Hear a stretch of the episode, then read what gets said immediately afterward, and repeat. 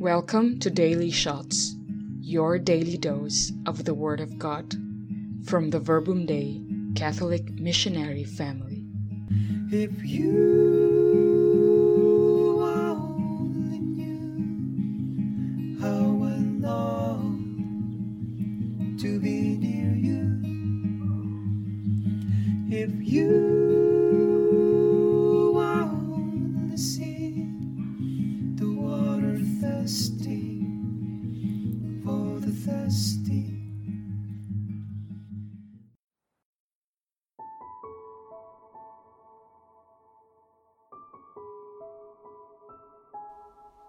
Hello, I am Joanna from the Verbum Dei community in the UK.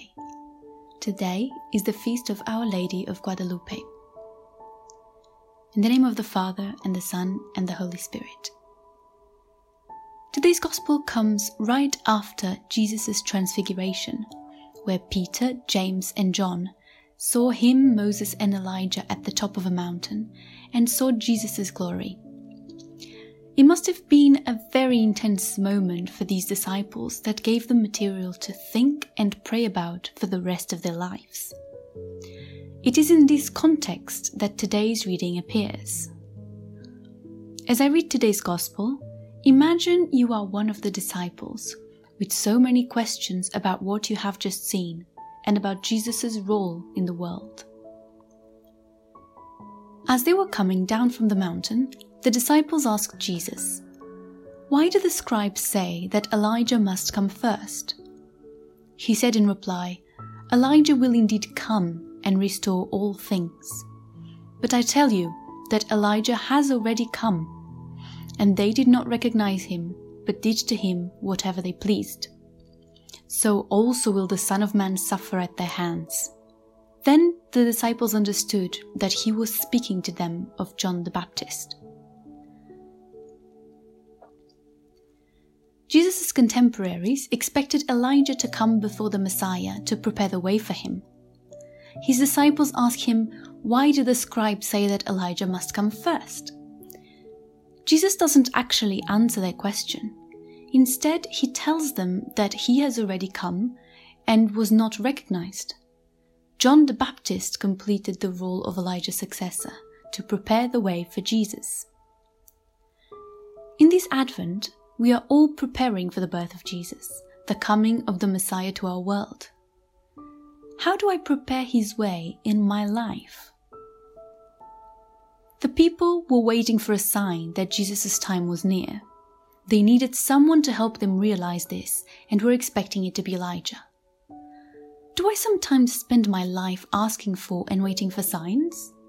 Is there anything in particular in my life for which I need some guidance? Is there any decision I need to make or some problem I face for which I need God to send me some messenger or some inspiration? If so, don't be afraid to ask God for that help. This help may come to us in a way different from what we expect. Just as the disciples were expecting Elijah and didn't realize God was talking to them via John the Baptist. I remember once, after months of praying and discerning about a big decision in my life, God used a very unusual way to help me figure out what I should do. During one of my prayer times, an image of an Indiana Jones film came to me.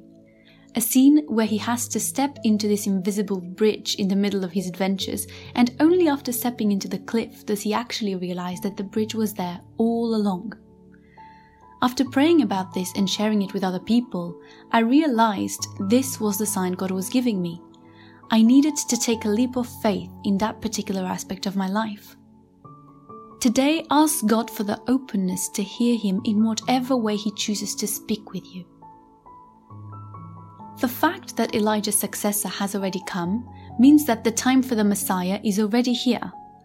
The people were waiting for this sign, but Jesus says the time has already come. The messenger has paved his way already, and he has arrived. Jesus tells them, I am here with you now. By telling these disciples that Elijah has already come, Jesus is showing them that he is already in the world, he is already part of their lives. It is as if he was telling us, Don't keep waiting for me to come at some point in your future when your life is in perfect order, or when you have more time to pray. I am here now.